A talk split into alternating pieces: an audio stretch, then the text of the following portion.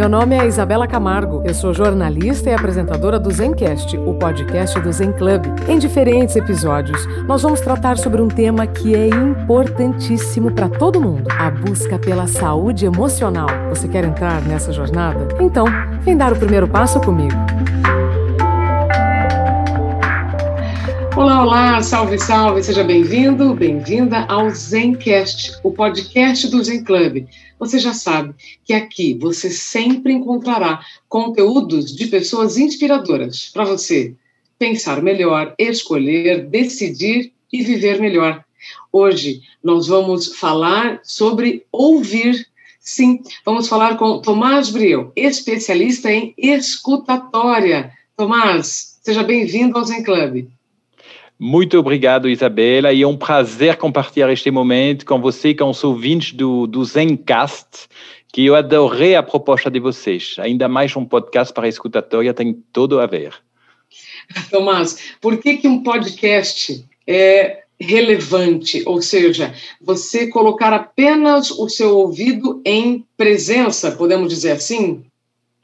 Sim, porque nós escutamos com o corpo inteiro, né? não apenas pelos ouvidos, e estamos hiperestimulados o tempo todo, eh, em particular pelo lado visual, etc, etc. E escutar um podcast é uma oportunidade de focar apenas em um sentido, de escutar a voz da pessoa, sem perturbação. Até dá para fazer outras coisas ao mesmo tempo, às vezes. Enfim, eu, eu sou um fã de podcast e eu tenho a impressão que é mais fácil, mas talvez estou falando por mim, né? Prestar atenção só em um sentido só de cada vez. Perfeito. E Tomás, você é um especialista em escutatória. Quando eu ouço escutatória, sempre me ocorre assim. Perguntamos para todas as mães: quando seu bebê começou a falar? Está falando já o bebê? Ai, começou a falar mamãe, papai, etc. Mas tem bebês até de 50 anos que ainda não aprenderam a ouvir. Ou seja, ouvir, saber ouvir é uma prática? Tem que ter teoria? Então, é, este é o grande paradoxo, porque nós escutamos desde sempre, e até antes de falar, até no barriga da, da mãe, nós estamos escutando e ouvimos sons e ouvimos as coisas à nossa volta.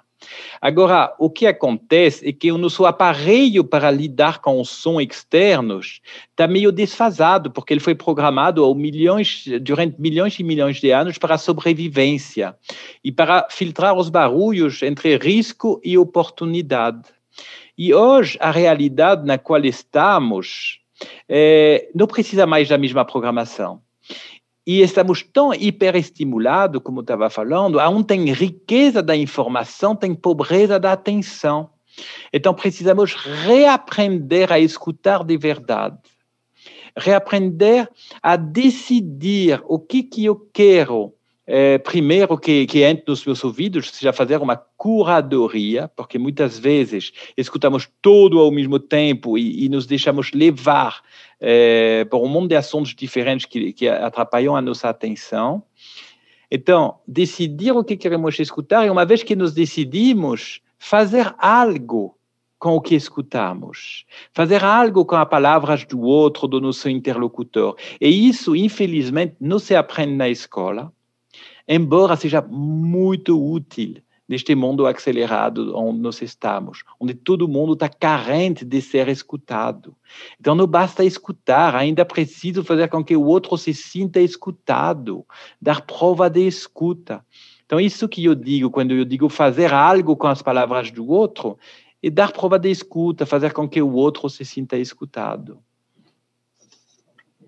Tomás, como então nós podemos fazer com que o outro se sinta escutado, se sinta prestigiado com a nossa atenção e escuta?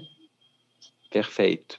É, primeira coisa é não responder de forma automática, porque nós temos dentro de nós um, um cérebro límbico, um cérebro emocional, que tem a tendência, sempre tem a resposta na ponta da língua para tudo, e cada vez que ele se sente ameaçado, mas não é uma ameaça de vida, pode ser da nossa reputação, da nossa autoimagem, do nosso planejamento, das nossas crenças e opiniões, é, ele começa a ir no embate.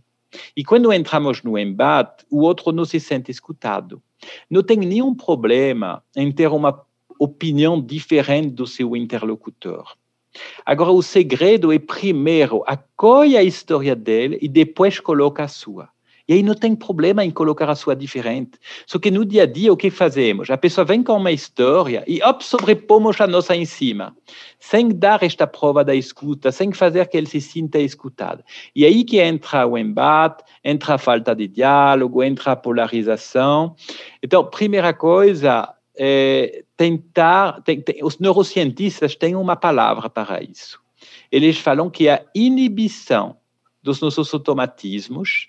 E quando fazemos esta inibição, nós deixamos o tempo da informação chegar e subir no córtex pré-frontal, que é muito mais recente em termos de programação, estamos falando só de, de, centenas de milhões de anos, enquanto o límbico é muito mais. E aí, quando a informação chega no córtex pré-frontal, ela acessa o raciocínio, a empatia. E aí, de repente, eu vejo que eu tinha um monte de alternativas diferentes do que aquela resposta automática que estava na ponta da língua. E aí, depois eu posso dar um monte de dicas de como dar prova de escuta, mas já, eu dei como, aqui eu expliquei como não dar prova de escuta para você. Perfeito. Então, uma prova de escuta, já que você falou em dicas, eu não posso deixar isso passar, é, não basta só eu fazer assim com a cabeça, para quem está só nos ouvindo, eu estou fazendo um movimento com a cabeça para frente e para trás, tá, gente? Ou, como costumo ouvir, uhum, uhum, entendi. Isso é ruim ou é bom? Então vamos lá. Você falou várias coisas e isto vamos aplicar à escuta cirúrgica. A escuta cirúrgica é que quando alguém fala várias coisas como você acabou de fazer, nós temos a tendência a responder tudo misturado, né? a fazer uma amalgama. Então, nas coisas que você falou, acho que tem coisas boas e coisas ruins. A coisa boa é eh, sinais não verbais são um bom sinal de acolhimento. Então, movimento da cabeça, conexão de olhos, eh, esta postura física de abertura é muito bem-vinda. Agora, uhum, entendi, infelizmente não funciona.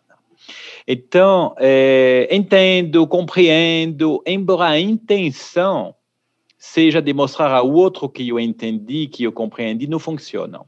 São palavras tão utilizadas que elas se esvaziaram de sentido. E hoje, se eu quero mostrar ao outro que eu realmente entendi ou compreendi, eu vou precisar dar um feedback e contar uma história em cima das palavras dele, para que ele decida se ele se sentiu entendido ou compreendido. Porque, em absoluto, só a própria pessoa pode decidir se, sentiu, se se sentiu compreendida ou entendida. Quando eu falo entendi, compreendi, eu roubei dele a possibilidade de ele decidir, baseado no meu feedback, se realmente foi entendido ou compreendido. E fazendo isso, nós aumentamos a distância entre nós e deixamos que a conversa seja muito subjetiva, encorajamos mal-entendidos e até o entendo, compreendo, muitas vezes está associado com o mas. Entendo mas, entendo porém, entendo entretanto. E aí é a mesma coisa que o embate, porque o mas, porém, entretanto são conjunções adversativas e embora tenha o entendo antes, provocam no outro uma reação de defensiva. Porque, sabe, quando eu falo, eu gosto muito de você, mas, ou eu compreendi de você mais, a pessoa, não, você não gosta, você não compreendeu, só quer se livrar de mim. Então, temos que ter cuidado, porque tem muita expressão que tem uma intenção boa, só que o resultado da comunicação pelo prisma de quem escuta, que é aquilo que eu, eu, eu estudo, não, não funciona. Então, a intenção não é suficiente. Então, Tomás, além das palavras entendo e compreendo e o mas, que são palavras é, de embate, como então você sugere quando a minha opinião diverge da opinião de quem eu estou conversando? Como eu posso, então, com respeito, praticar a escutatória, colocar a minha opinião com as palavras certas? Quais seriam? Perfeito.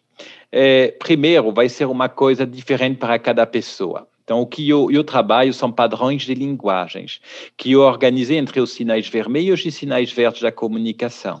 Sinais vermelhos são aqueles automatismos que colocam o outro numa reação defensiva, e sinais verdes são aqueles padrões de linguagem que é um convite para abertura, para curiosidade. É, como lidar com a, a oposição, né? lidar Oh, é difícil, podemos falar o podcast inteiro. Agora vou, vou, procurar dar algumas dicas. Primeiro, dar uma inspiração antes de responder. Então, quando você dá este tempo, eh, primeiro o outro está vendo que, opa, ele não estava esperando eu, eu parar de falar para enviar a resposta. Porque muitas vezes, quando respondemos no bate-pronto, parece que só estávamos educadamente esperando o outro terminar para, op, atacar de volta. Né? Então, quando eu inspiro, eu mostro que, puxa, eu estou fazendo uma coisa com as palavras do outro, eu não estava esperando ele terminar de falar, estou assimilando, e aí eu vou me interessar pela história dele. Então, em vez de já colocar a minha, eu vou me interessar. E cada vez que tem eh, uma emoção negativa do outro lado da mesa ou na nossa frente, não podemos esquecer que atrás de cada emoção tem uma necessidade não atendida, no caso da emoção negativa, e quando é uma emoção positiva, tem uma necessidade atendida. Então, quando eu falo me interessar pelo outro, eu estou falando ir buscar o que é esta necessidade atendida ou não atendida. E quando alguém me agride, tem uma história mal contada, tem uma história de sofrimento, e eu preciso acolher esta história. Agora, para fazer isso, eu preciso me desidentificar. Eu não posso levar para o pessoal. E muitas vezes alguém vem com uma opinião contrária e, e o nosso automatismo quer levar para o pessoal, porque é assim que nós fomos criados nesta programação de sobrevivência. Então, eu costumo dizer de esta inspiração, ela já começa a nos ajudar a desidentificar, e, e, o dia que você vai perceber que chega no sorriso de Madre Teresa, e que aí já você conseguiu. Como assim? Então, como assim? Uma excelente pergunta para se interessar no outro. Então, quando alguém vem com uma, com uma ideia difícil, você fala, como assim? Em vez de já rebater. Então, a tua pergunta foi excelente. E eu percebi o sorriso e o sentido de humor podem ser perigosos, porque ele pode ser um sorriso irônico, um sorriso submisso. É... Agora, tem o sorriso do acolhimento, e acho que aquele sorriso de Madre Teresa é maravilhoso. Então, um sorriso de, puxa, eu estou aqui para acolher a tua história, não estou me identificando, eu não vou é, entrar nesta vibe de agressividade, vamos continuar falando de, de, igual para igual. Então, e este sorriso eu, eu percebi várias vezes quando vinha um gatilho que eu sabia que me colocava vermelho, que tinha vontade de gritar, eu, eu, eu comecei a perceber esses gatilhos. E aí, de repente, o mesmo gatilho veio e, em vez de ter esta reação automática, eu percebi este sorriso. Então, eu falei, ah, puxa, este, este é o sorriso de Madre Teresa. Entendi. Acho que entendi. Acho que entendi. Veja, é, Tomás, se fosse simples, não teríamos um especialista em escutatória. É isso que eu quero trazer né, para essa nossa prosa aqui no Zencast. Você é especialista em escutatória. Eu estou chegando aos meus 40 e eu nunca parei para pensar com tanto carinho em ouvir como você está propondo agora. Então, realmente, vamos errar muito, não é? Até desenvolvermos uma escuta. Tenho ouvido muito escutativo. É a mesma coisa que escutatória, Tomás? Então vamos lá. Primeiro você falou vamos demorar muito. E realmente, uma vida não é suficiente. Então, eu mesmo é, me pegou em flagrante o tempo todo. E talvez por isso que eu quero eh, pesquisar este tema, porque cada dia eu me pego nos sinais vermelhos e eu procuro mudar os meus padrões, minhas atitudes, minhas respostas, e eu sinto que é uma maneira para eu evoluir como ser humano, para para ser melhor no futuro do que eu estava no passado. Então, é uma coisa que me mantém vivo. Então, sim, é, não se preocupam, é uma coisa que demora. Agora, o bacana é que cada dia fazemos um passinho e já, já, já, já traz muitas boas é, resultados né, para o nosso dia a dia. Depois você me pergunta se é a mesma coisa que a escuta ativa. Então, é, escuta ativa faz parte da escutatória. Né? A escutatória é uma palavra do Rubens Alves. É, ele deu vida para esta palavra, acho que faz uns 25 anos atrás, com um texto muito conhecido onde ele fala. É, eu sempre quis fazer um curso de escutatória, mas só vejo anunciado cursos de oratória. E e ele, ele, ele, continua falando, mas é normal, porque todo mundo só está interessado em falar e não em escutar. A boa notícia é que 25 anos depois já estamos vendo que tem curso de escutatória e tem muitas pessoas interessadas. É, e o meu papel é dar corpo para esta palavra. É, eu dou corpo na minha visão. Então, na minha visão, a escuta ativa está dentro da escutatória. Só que a escuta ativa não englobava todas as noções que eu queria. Então, por exemplo, para mim, escutatória é escutar mais e melhor, fazer com que o outro se sinta escutado e, sobretudo, reaprender a falar para ser escutado. Então, são outras dimensões que implicam tanto a escuta do outro, como a escuta de eu mesmo, que implicam as provas de escuta e que envolvem os padrões de linguagens. Porque de, de, tanto escutar, começamos a perceber que tem padrões de linguagens que atrapalham e padrões de linguagens que ajudam. Então, este seria o meu jeito de dar corpo para esta vida de escutatório. E talvez tenha outras pessoas que dão, dão um outro jeito, né?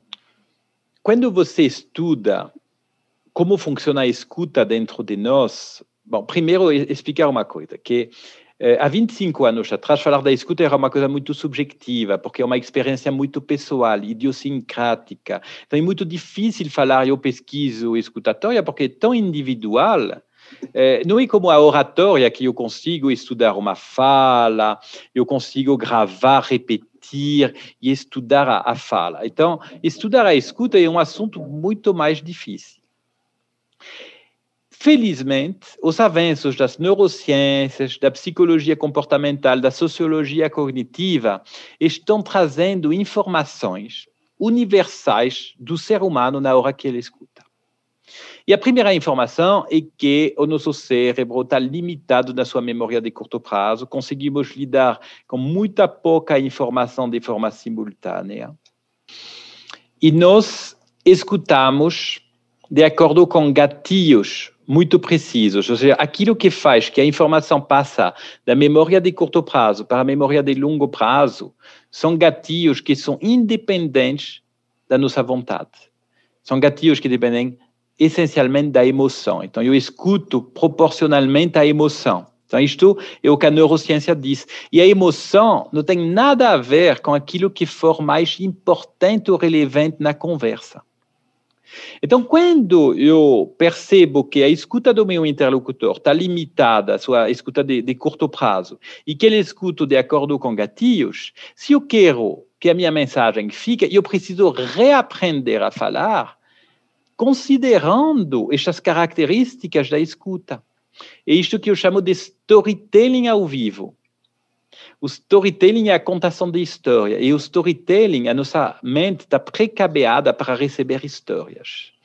Então, eu preciso falar no formato de mini-histórias, que tem começo, meio e fim, e que fazem que elas vão ir diretamente na memória de longo prazo da pessoa.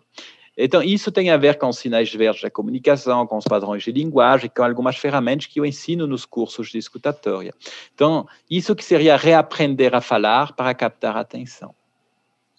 Nesse aspecto, Tomás, também entra o uso do vocabulário para cada é, ouvinte. É, digo isso porque muitas pessoas que estão nos ouvindo fazem parte de áreas específicas. Então, eu, Isabela, falando com muitas áreas, preciso usar palavras que podem ser compreendidas pela maior parte das pessoas.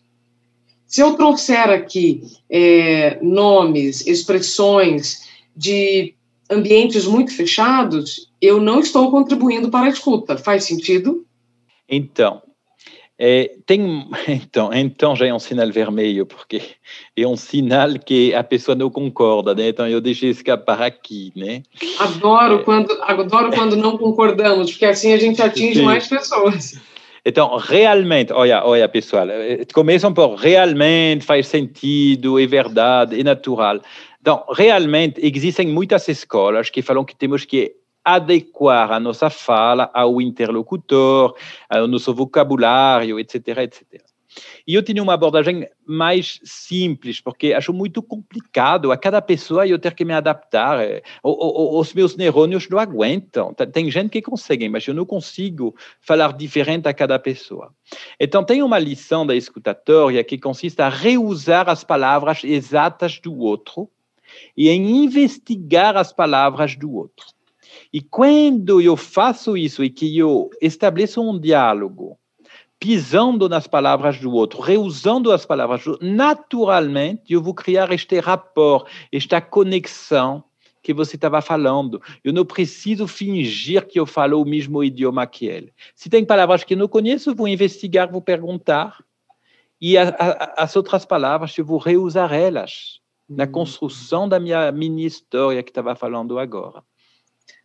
Vou dar um exemplo, então. Uh, você, por exemplo, você usou aqui no seu discurso uma palavra como accountability, que é um termo que a turma, é, um, grupo da sociedade costuma usar. Eu não sei o significado de accountability. Eu posso, então, na primeira oportunidade, perguntar: Tomás, você falou accountability. Qual o significado dessa palavra? É assim? Exatamente. E não é que você pode. É, eu diria você deve, mas quem sou eu para falar você deve, né? O meu convite é que vocês não deixam passar a oportunidade de investigar as palavras do outro, de se interessar. E aí, às vezes, não fazemos, ah, porque deve ser óbvio, eu, eu não devia perguntar, vou mostrar que eu não sei. Você pode fazer, por exemplo, por gentileza, me diga, fiquei curioso, o, o, qual é o sentido de accountability para você? Né? E aí você deixa claro que você se interessa na visão dele. Oh, accountability, eu ouvi esta palavra várias vezes ultimamente. Me conta, para você, o que, que isto significa exatamente? Eu não acho que você se diminui quando faz a pergunta, pelo contrário. Interessantes são as pessoas interessadas. Então, se interessa, eh, e antes de se interessar pela vida do outro, se interessa pelas palavras do outro.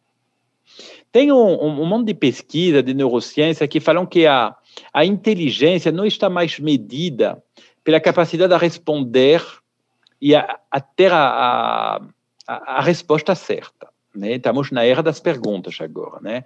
não estamos mais na era das respostas.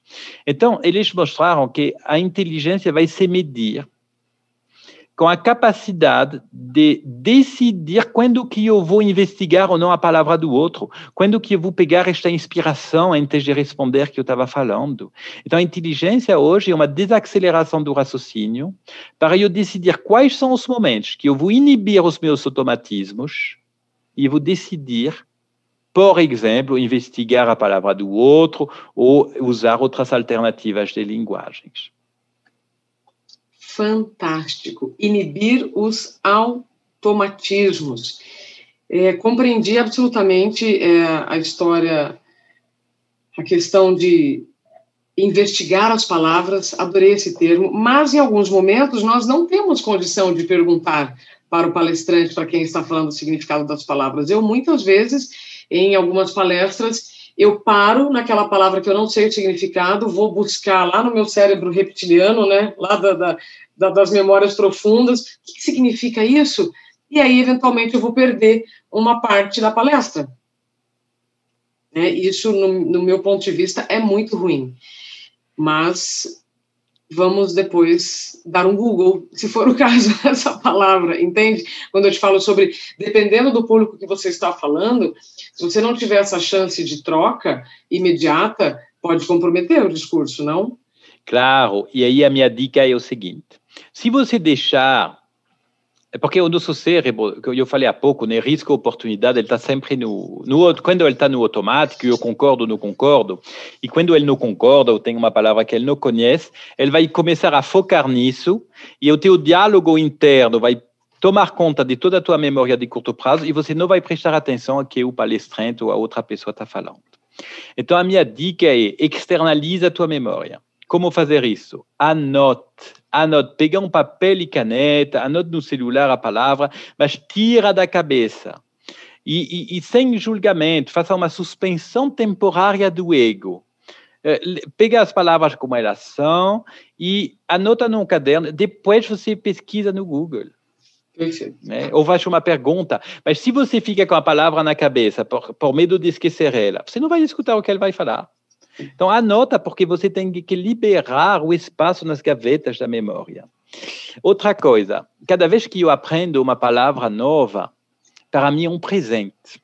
Sim. E eu me lembro que, por exemplo, eu, eu, eu, gosto muito do Portugal, é o país do meu coração, e cada vez que eu vou lá, eles têm umas palavras é, muito saborosas. Eu acho que as palavras têm sabor e que nós no Brasil não usamos, mas que são muito adequadas para representar determinada situação. Quando eu vou no Canadá francês, eu que sou de educação francesa, eles têm umas palavras maravilhosas para expressar coisas que na França nós não conseguimos fazer. Então, cada vez que eu aprendo uma palavra nova, eu amplio a minha capacidade de lidar com o mundo. Porque a nossa representação da realidade é condicionada pelo nosso vocabulário. E a linguagem, ao mesmo tempo que é muito libertadora, pode ser uma prisão. Então, escutar é, é, é uma aprendizagem permanente, porque o conhecimento é o resultado da escuta, em alguma maneira. Então, quando eu escuto mais, eu estou gerando mais conhecimento e eu estou me preparando para lidar mais com este mundo complexo, efervescente, ambíguo. É, então, eu adoro quando descubro novas palavras, é um presente para mim. Concordo absolutamente, porque você vai ampliando seu repertório e, como você disse, você se torna uma pessoa interessante, você se interessa né, por outras pessoas, outros conteúdos e outras palavras. Você disse agora algo que eu já tinha notado aqui no início da nossa conversa: riqueza de informação, problema de compreensão. Então, Tomás, se eu ouço melhor, eu posso me comunicar melhor? Sim, claro. É uma pergunta fechada, então eu sempre respondo de forma curta. Eu convido as pessoas Isso a... é um sinal vermelho, viu, gente? Isso é um sinal vermelho. A pergunta fechada não é bem um sinal vermelho. Agora, sempre é melhor fazer pergunta aberta, porque a pergunta aberta, você convida o outro a subir no palco contigo. Você dá o sinal, olha, eu estou me interessando pela tua história. A pergunta fechada é o sinal de que eu estou pensando sozinho, e só eu busco uma validação no outro que tem um papel mais passivo. Então, duas coisas. É, primeiro, você falou riqueza da informação, problema de compreensão. O que eu falei exatamente foi riqueza da informação, pobreza da atenção. Atenção. Agora, isto é muito interessante, porque este exemplo mostra que a nossa mente mente para nós. Quantas vezes alguém fala uma coisa e eu poderia jurar que ele falou aquilo e, na verdade, ele falou uma coisa diferente. Então, no caso, a nossa mente ela reinterpreta aquilo que escutamos para estocar na memória de longo prazo. Isto acontece o tempo todo. Então, nós precisamos desconfiar de nós mesmos. Olha que coisa. Agora, se é verdade, também faz sentido que riqueza da informação provoca problemas de eh, compreensão. É, só que eu não tinha pensado nisso. Agora vou ter que digerir esta, esta outra fala que você inventou para responder. Pobreza, viu, Tomás? Para mim, é, eu gosto muito desses opostos, né? Riqueza de informação, pobreza de compreensão. Nunca dá atenção, tivemos... dá atenção. Pobreza, é, não, é, é, ah, e aí me, me, vem pobreza. Pobreza da compreensão. de compreensão. Okay. Porque quanto mais informação, é, o excesso de informação não garante a mudança de comportamento. Se a informação é, resolvesse os problemas, nós não estaríamos como estamos, afinal, nunca tivemos tanta informação. E aí você traz a curadoria, o filtro, ou seja, eu preciso selecionar. E aí, partindo ainda para a conclusão, eu tenho duas questões importantes que eu não posso deixar de trazer aqui no nosso podcast. É, nós temos uma crença sobre ser multitarefa. Então, eu estou aqui, focado em você, ouvindo e conversando com você. Qualquer outro som que estiver ao meu lado, eu preciso escolher estar aqui.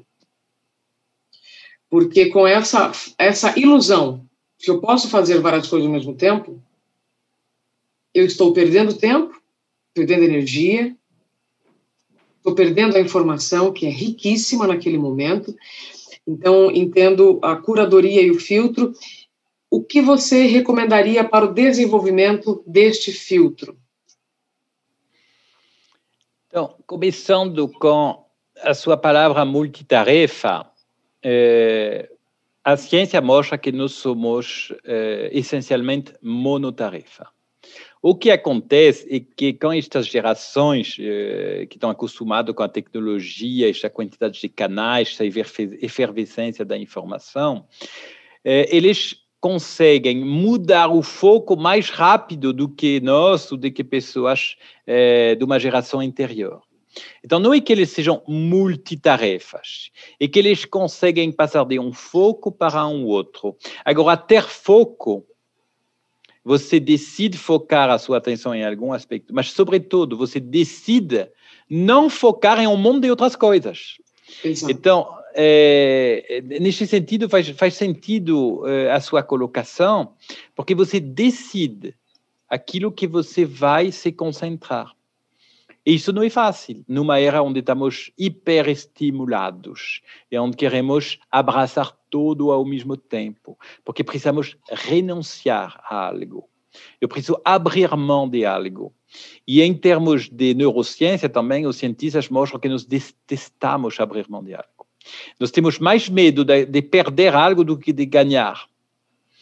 E, e, e, para mim não é fácil. Quando eu vou num congresso onde tem é, várias palestras todas ao mesmo tempo, é, eu sempre estou frustrado porque não consigo ficar feliz de estar nessa palestra porque eu deixo de estar na outra.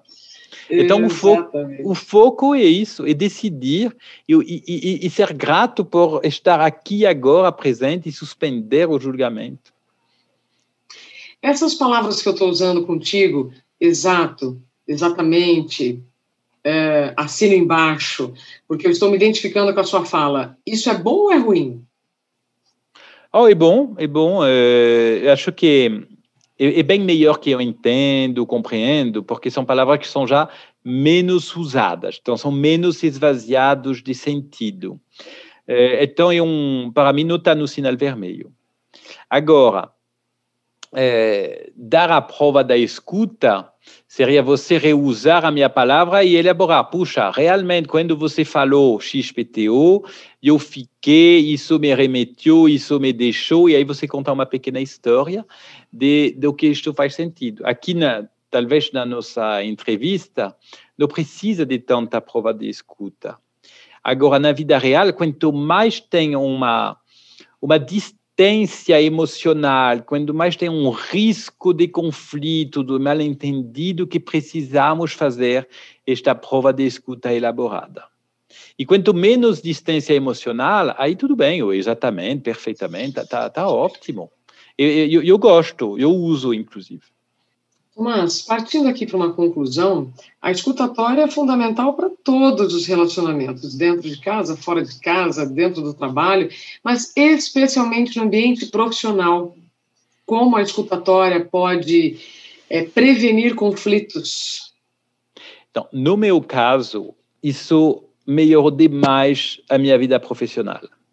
Eu passei a ganhar tempo. Eu passei a ganhar, a fazer as mesmas reuniões, eu medi com 60% do tempo de antes.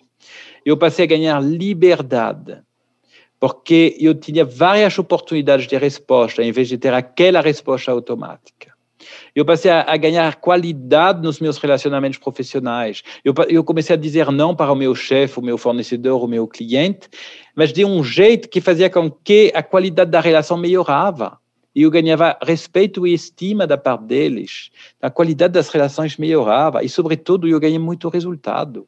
Quando eu trabalhava na área comercial, as, as coisas começavam a, a fechar muito mais.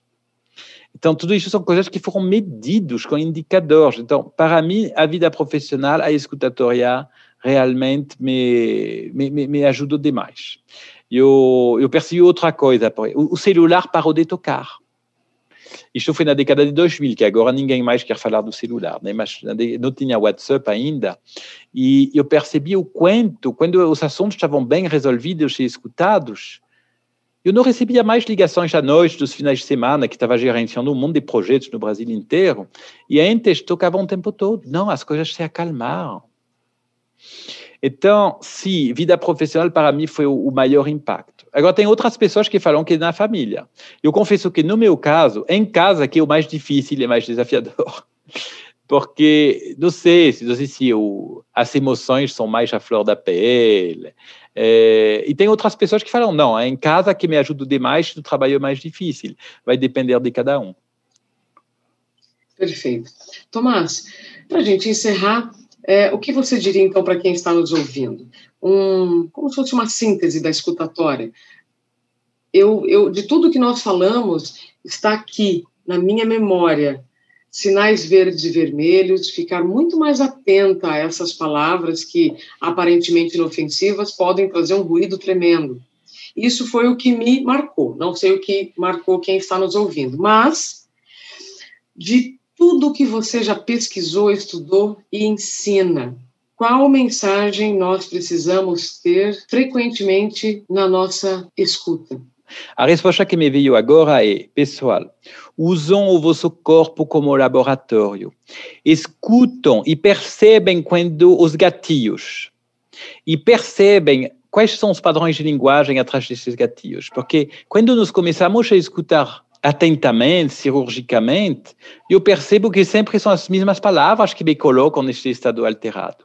Então, façam a experiência com você. Por exemplo, a palavra entendo mais a palavra você é, quando alguém fala você é, como o dedo apontado. Então, tem algumas palavras que ligam o sinal vermelho. Então, meu convite é, pessoal, usam o vosso corpo como laboratório e tentam ver, cada vez que vem esta emoção, esta vontade do embate, puxa, qual foi o gatilho? E aí você sozinho vai descobrir uh, toda esta parte de escutatória, de padrões de linguagens. Perfeito. É treino, gente.